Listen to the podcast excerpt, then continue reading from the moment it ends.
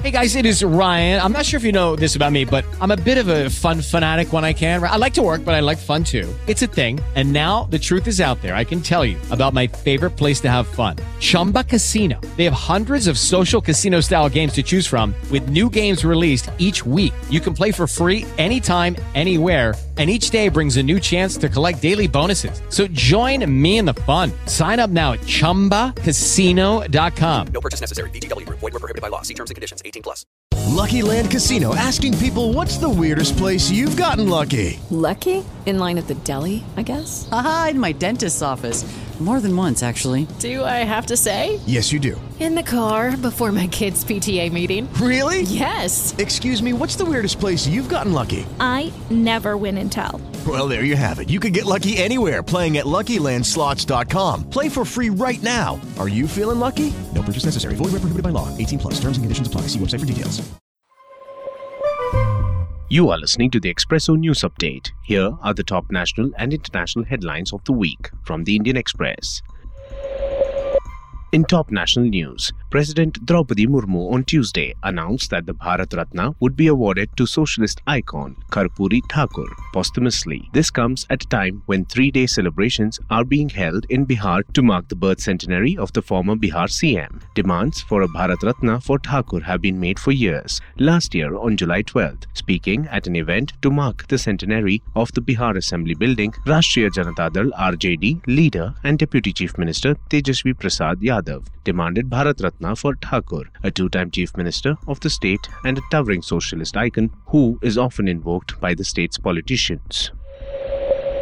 Ayodhya woke up on Tuesday morning to a sea of people at the gates of the Ram Temple, with queues beginning to form as early as 3 a.m. The larger-than-anticipated crowd prompted the administration to hold urgent meetings and the chief minister to personally pay a visit. By evening, around 5 lakh people had paid obeisance to the Ram idol, a day after the consecration ceremony. Around 8,000 security personnel have been deployed to manage the rush. On day one, Principal Secretary Home Sanjay Prasad and Director General Law and Order Prashant Kumar were also at the temple to oversee the crowd management. Both could be seen trying to ensure a smooth flow of pilgrims.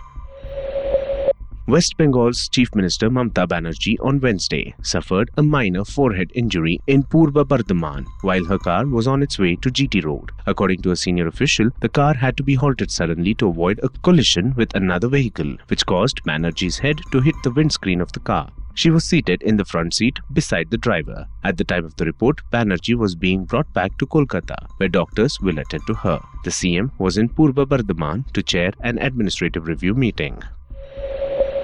In news from South, the Mahalakshmi scheme, which offers women and transgender persons free travel on the state-run non-AC buses, has breathed fresh life into an ailing Telangana State Road Transport Corporation (TSRTC), as numbers show an increased occupancy in buses, resulting in a considerable rise in daily revenue. If the recent Sankranti festival and related seasonal rush to travel to homes and back is taken into account, the corporation has registered over ₹100 crore of revenue in excess compared to the same period last year. While all this suggests beneficiaries have welcomed it with open arms, there are teething problems that are far from being addressed. The official figures reveal a daily increase of over 9.2 lakh passengers. In top international news, a British passenger is facing a penalty of up to €22,500 or $24,500 for a comment on social media on his way to the island of Menorca, saying he was going to blow up the plane, BBC reported. A message on Snapchat sent by Aditya Verma before he departed UK's Gatwick Airport in July 2022 read, "On my way to blow up the plane, I'm a member of the Taliban." The message was picked up by the UK security services, who in turn alerted the Spanish authorities, prompting the latter to scramble two Spanish fighter jets to follow the plane.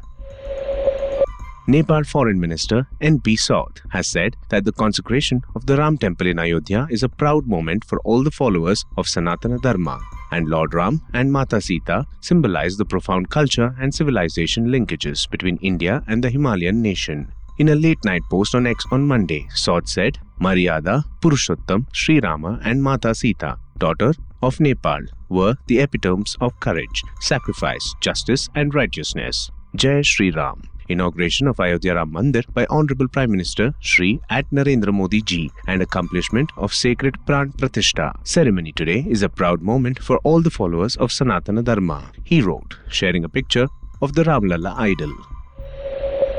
In news from Italy, Italy will use its presidency of Group of 7 major democracies to challenge growing perceptions that Russia is winning in Ukraine and that the West is tiring of the war, a source similar with Italy's G7 plans said. Italy will chair the G7, which also groups the United States, Japan, Germany, Britain, France and Canada throughout 2024 and will host a summit in June, laying out Italy's priorities for the first time. The sources said core issues on the leaders' agenda would include conflict in the Middle East, food security, climate change, development in Africa, engagement with China and artificial intelligence.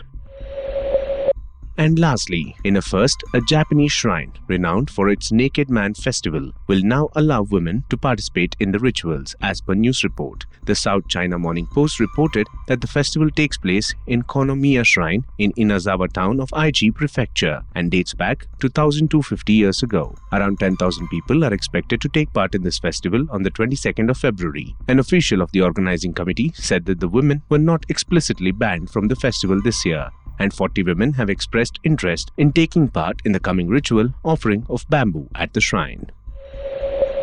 You are listening to the Expresso News Update by the Indian Express. Ask your digital assistant device to play the latest news from the Indian Express to stay up to date with the most accurate and reliable updates.